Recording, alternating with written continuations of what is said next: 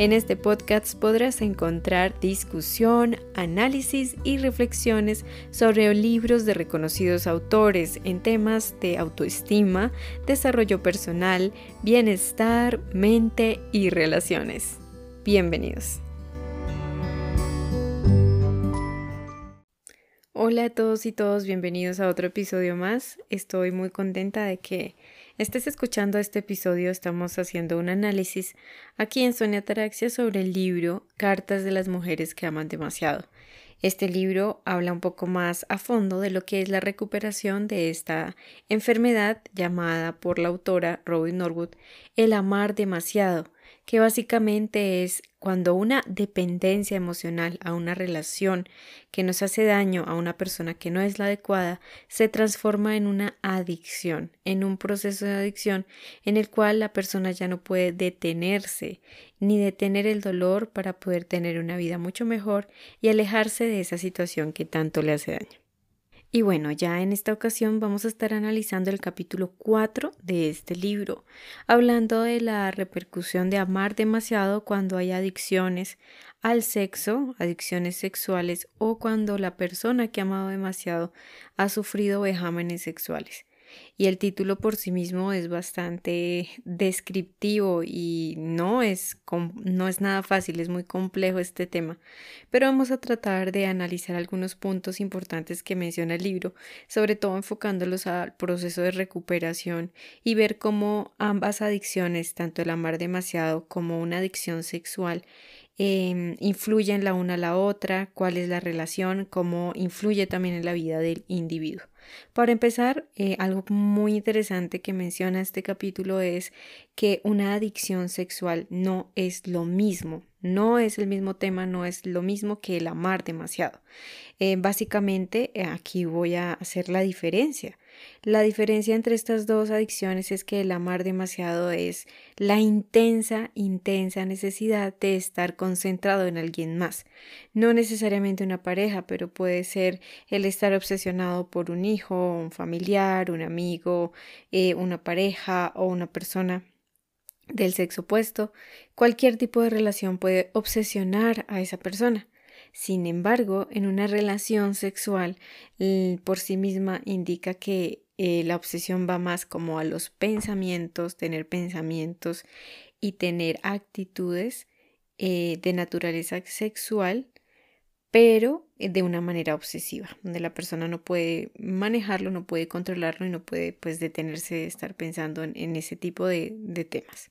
Otra cosa interesante es que eh, al igual que hemos hablado en capítulos anteriores y en otros episodios sobre este libro, eh, las adicciones pueden convivir paralelamente en la vida de una persona.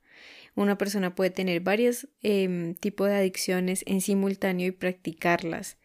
En este caso, la adicción sexual, junto con el amar demasiado, o también como puede pasar el amar demasiado con comer demasiado o no comer y otros trastornos eh, obsesivo-compulsivos.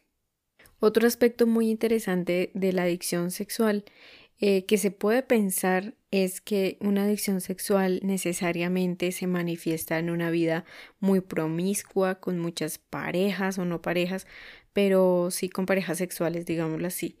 En este caso, pues las adicciones sexuales eh, algo que nombra mucho también en este capítulo es que no es necesario que se manifiesten en una persona con multitud de parejas, sino que también puede eh, manifestarse incluso teniendo una pareja dentro de un matrimonio, una relación estable o incluso sin tener pareja. Recordemos que la adicción sexual también implica la, la obsesión por pensamientos constantes de ese tema o esa área sexual.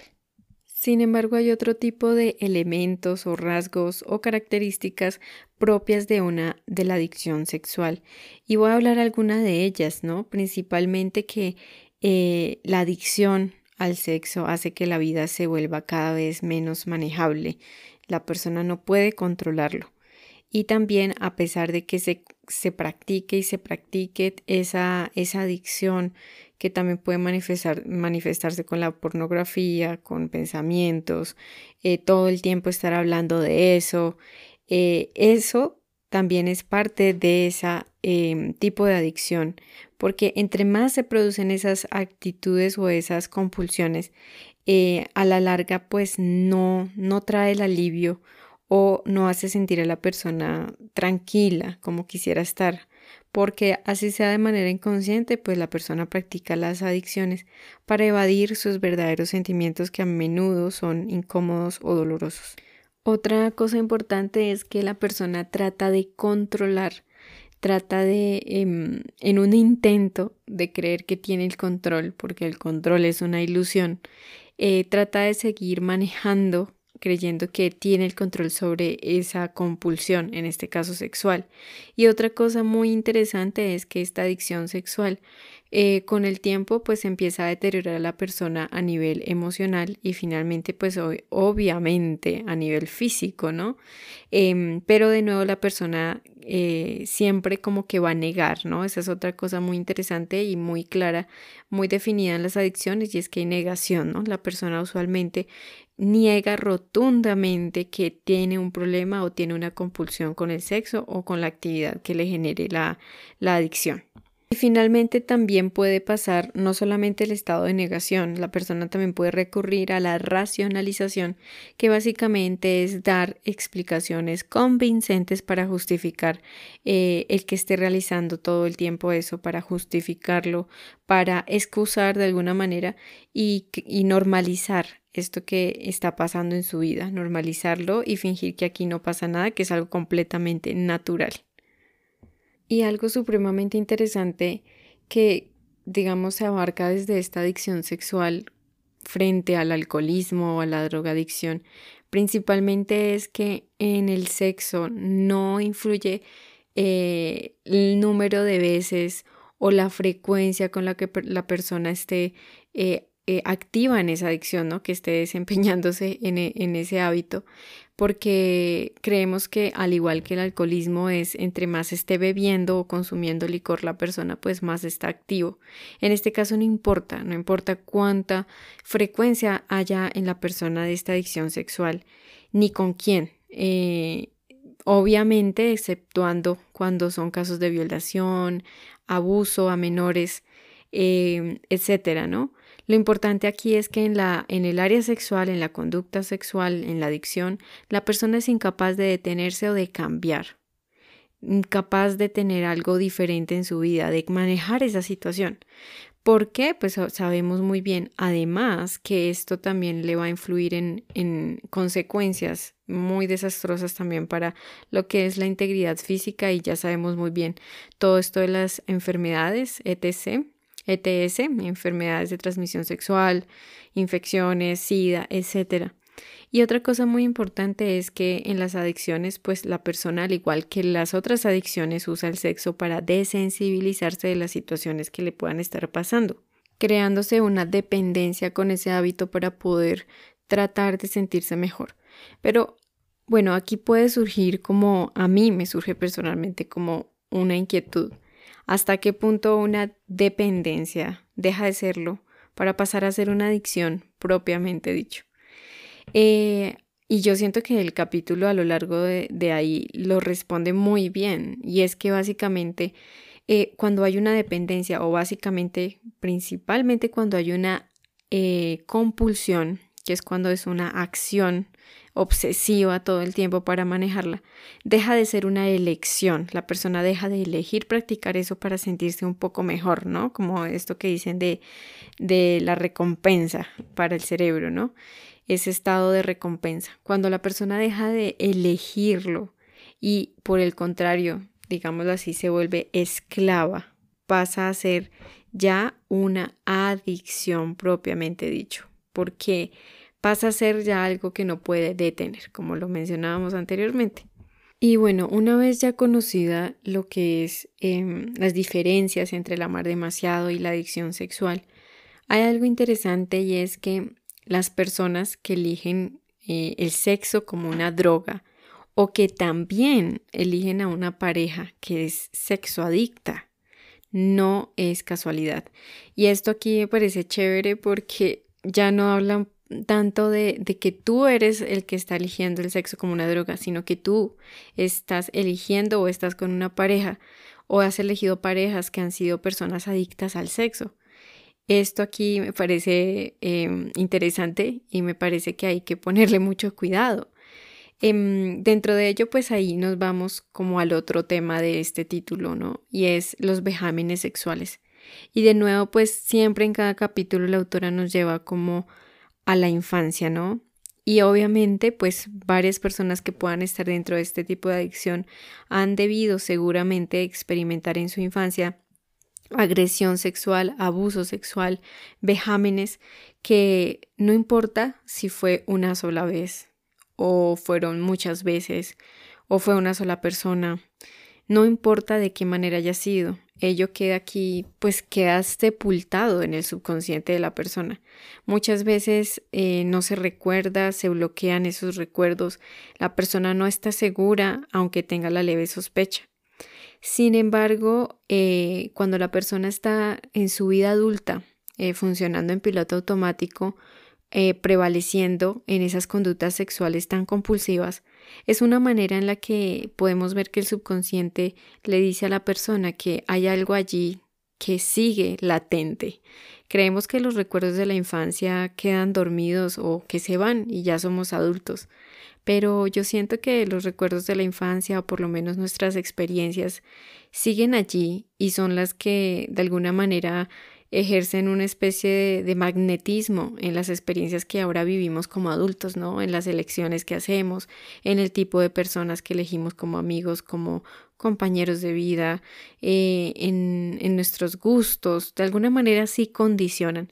Y es algo precisamente lo que sucede aquí. ¿no? Es que en el desarrollo de un abuso sexual, eh, a veces mm, algo interesante también es que puede ser que la psiquis, eh, para tratar de provocar la curación, hace que se reviva una y otra vez ese trauma, para que la persona ponga su atención y pueda mm, responsabilizarse y sanar eso, ¿no? es como una suerte de alarma, ¿no? De luz roja. Estoy repitiéndome una y otra vez para que pongas cuidado y despiertes en la conciencia, ¿no? O también, de alguna manera, em, entre más se repite esa compulsión, es como si de una forma peligrosa eh, el cuerpo, el alma exige o, o quiere forzarse a que la persona reconozca que hubo un abuso sexual en su vida, que hubo una experiencia o una serie de experiencias en su infancia o en, el momento también que haya sido, ¿no?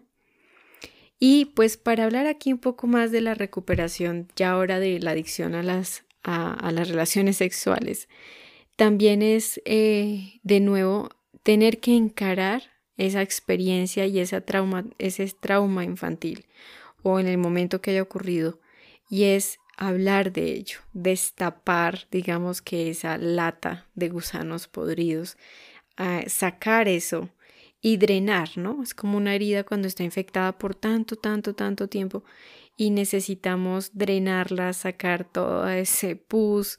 Eh, es desagradable, ¿no? Pero es que básicamente es lo mismo en, el, en lo que es con las adicciones, como en ese tema. Entonces es necesario eh, revivir de alguna manera, reconocer, admitir que sí hubo un trauma, revivirlo emocionalmente, perdonarlo y sanarlo, propiamente dicho, ¿no? Y obviamente que el desdiscurso esto suena fácil, pero obviamente que no lo es. Y mucho menos realizar ese proceso solos, ¿no? No podemos hacer ese proceso solos, necesitamos de la ayuda de un profesional cualificado, de un grupo de apoyo. Hay grupos de apoyos enfocados a las adicciones sexuales como tal, sexoadictos anónimos, y allí eh, las personas pueden recibir esa fortaleza para poder eh, atravesar ese dolor que han querido ignorar, tal vez consciente o inconscientemente. Entonces podríamos concluir de esta parte que la adicción misma sirve como una clave para descifrar el pasado de quien la sufre. La adicción eh, nos ayuda a rastrear como si fuéramos detectives en nuestra historia, rastrear qué fue lo que ocurrió y poder profundizarlo y sanarlo para que haya una auténtica recuperación y podamos sacar esos sentimientos dolorosos que hemos querido ignorar de una manera auténtica, de lo más profundo, ¿no? Que no sea un bienestar efímero o pasajero.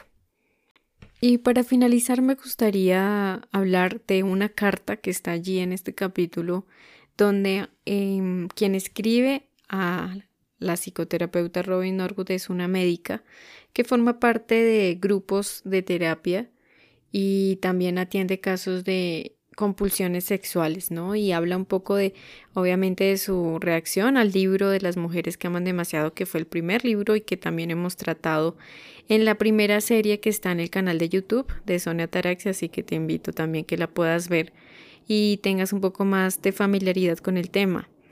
En este caso, pues Robin Norwood hace una observación muy interesante que por lo menos para mí en lo personal fue una revelación prácticamente. Y ella hablaba bastante de que mm, nos vemos eh, tentados o sentimos la tendencia a elegir profesiones u ocupaciones que tienen eh, una estrecha relación con aquellas compulsiones que están presentes en nuestra vida. Y mm, de hecho, pues las personas que eligen profesiones eh, que son muy cercanas a sus compulsiones se especializan tanto en la enseñanza o en el tratamiento o en actividades que tengan que ver con ese tipo de compulsión.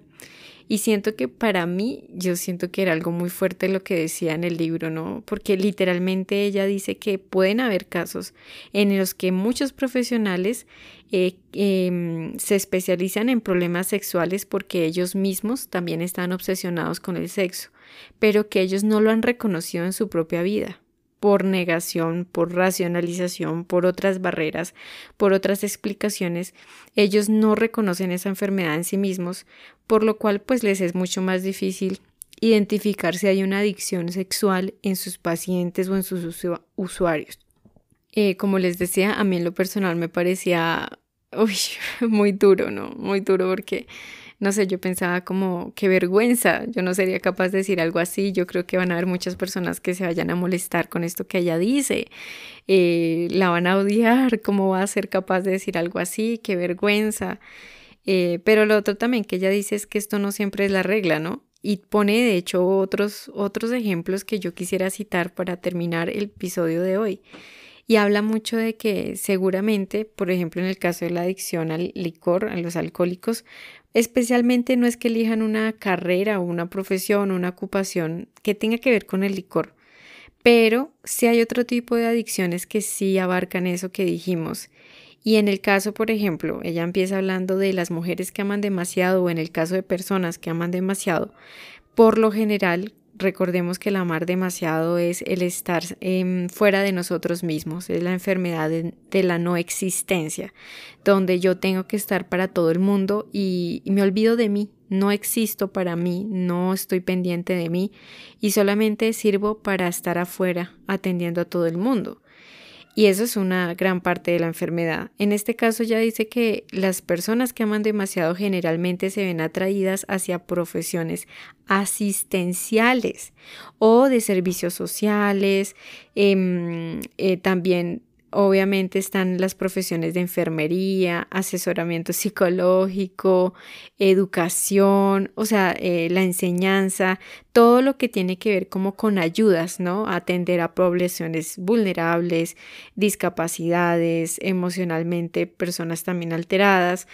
Eh, vuelvo y repito aquí, no es que todos los profesionales que estén en eso es que son personas que aman demasiado. Por supuesto que no, pero ella analizó eso en sus pacientes y sigue poniendo ejemplos, ¿no? Los deudores o gastadores compulsivos tienden a implicarse en, ocupaciones que tengan que ver con el manejo del dinero.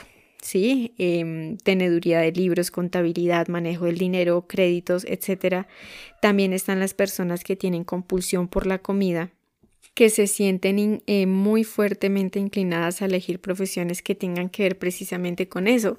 Estudian nutrición, em, cómo preparar comidas, trabajar en centros de adelgazamiento, gimnasios, eh, escriben libros para enseñar a cocinar, o, o sea, bueno, miles de cosas que hay ahí, ¿no? Y yo siento que en esto sí hay cierto sentido.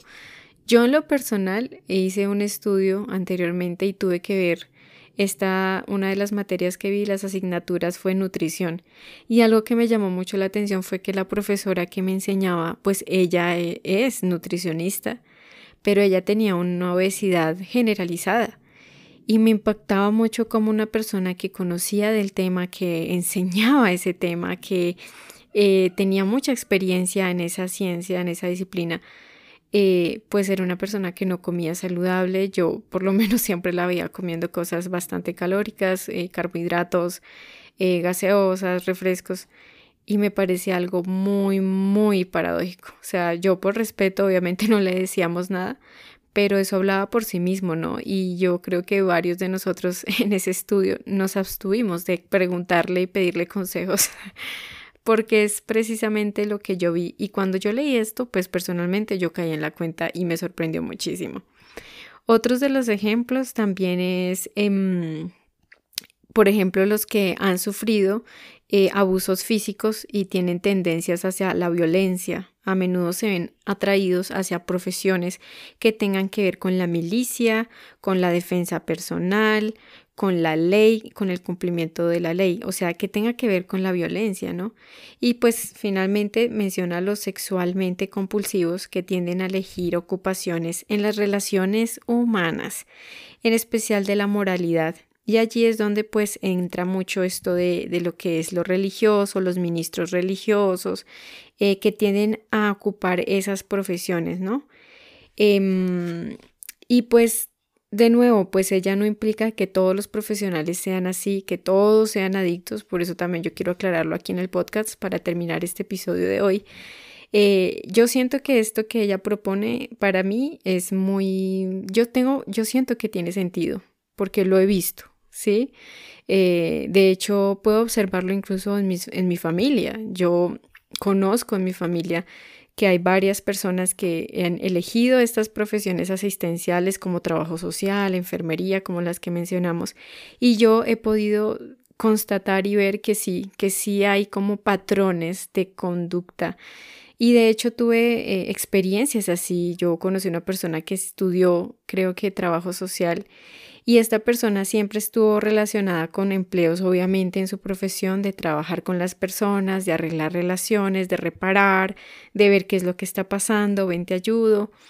Eh, siento que tal vez otra profesión que está muy en auge también puede ser el coach, ¿no? El coaching está muy, muy de moda, también como muy tendencia, no de moda, pero sí muy tendencia. Y también esta persona estaba muy enrolada en esta, en esta, en esto, ¿no? En el coach. Y yo sentía personalmente que esta persona siempre estaba tratando de controlarme, ¿no? Como, bueno, ¿y tú qué estás trabajando? ¿Qué estás haciendo? Y, y yo decía, pero bueno, no, no, le estoy pidiendo el favor de que me ayude, necesito hacer mis propias decisiones. Y yo lo que sentía es que esta persona era muy invasiva, ¿no? Todo el tiempo. Y yo sentía que era como si ella pensara que estaba en su trabajo, ¿no? Donde ella ahí sí podía meterse en la vida de la gente y empezar a preguntarles cosas y a exigirles cosas y, y, y de todo, ¿no? Entonces, pues yo siento que ahí también me acordé de lo que decía el capítulo del libro, ¿sí? Porque también elegimos profesiones donde podemos controlar donde podemos seguir manejando y controlando y seguir llevando a cabo esa compulsión que en muchos, muchos casos no se ha reconocido, no se ha trabajado, la persona incluso puede negar porque como tiene ese estudio o esa profesión, ella puede decir, no, o sea, ¿cómo me van a decir que yo tengo esto si yo estudié esto? Yo sé, yo soy el que está, la autoridad en la materia soy yo, así que no me pueden venir a decir eso. Y esto también lo menciona el capítulo y es que ese tipo de actitud puede actuar como una venda en los ojos, ¿no? Puede actuar de una obstinación para que la persona no se dé cuenta realmente de esos patrones en su vida y crea que es lo normal porque está en esa profesión, pero ignore que a la vez sí hay un proceso de compulsión en su propia vida. Y esto, pues mis queridos amigos y amigas, lo habla el libro como la obstinación donde yo decido cerrar mi mente y mis oídos y no escuchar, y decido que solamente yo tengo la razón, aun cuando hayan evidencias muy claras de lo contrario. Y así es como este tema que me pareció tan interesante y tan llamativo, pues lo pudimos abordar como eh, la misma profesión o ese saber, esa disciplina se vuelve, termina transformando, no por sí misma. Uno mismo puede transformar eso en su, en su propio eh, obstáculo para recuperarse. Entonces, pues esta también ha sido un poco de la combinación también de lo que yo he visto en mi vida, de lo que he podido analizar el libro en la realidad. Eh, y yo le encontré sentido. Me gustó mucho esta parte, siento que para mí fue una revelación. Pude entender por qué habían personas que están en esas profesiones, pero no esas eh, esas dicotomías, ¿no? Eh, también yo he visto personas que están en, el campo médico, que son profesionales de la salud y comen muy, muy mal, eh, no se cuidan, tienen alto índice en tabaquismo, alcoholismo, adicción a la cafeína. y pues dejémonos de cosas. También eso son compulsiones, por más de que sea el tabaco, pues también es una compulsión y se supone que en esas carreras médicas pues debe haber también un autocuidado en el mismo individuo. O también cuando yo mm, eh, escuchaba, ¿no? Que hay profesionales psicólogos o psiquiatras que también se suicidan. Em, sé que a veces esto es incómodo, ¿no? Y el ego humano a veces nos puede empujar a pensar, bueno, aquí estás hablando mal de los profesionales y ese no es el propósito de este podcast, sino es vernos como humanos. Eh, eh, me ha ayudado mucho a ver también a los profesionales, a vernos también como seres humanos, dejar de tener tanto ego, también dejar de tener muchas expectativas, ¿no? De ciertas profesiones, de ciertas ocupaciones, donde creemos que estas personas no se equivocan, que ellos no pueden tener problemas y a veces son los que más luchan. Entonces para mí ha sido maravilloso este tema y espero que les haya gustado, que les haya llamado la atención. Les quiero dar infinitas gracias por regalarme su valioso tiempo para escucharme. Espero que este análisis siga siendo muy ameno.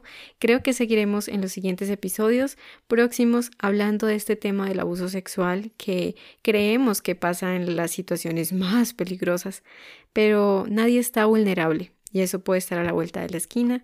Y todos somos pues tenemos la responsabilidad no también de tener la conciencia ser un poco más eh, responsables y de lo que vamos creando en nuestra vida, ¿no? Con nuestros pensamientos y nuestras emociones. Les quiero dar gracias, les mando un abrazo gigantísimo, nos estamos viendo. Recuerda que estoy dejando meditaciones diarias de las mujeres que aman demasiado por TikTok o Instagram y puedes encontrarme en las redes sociales. Muchas gracias, un abrazo y nos estamos escuchando.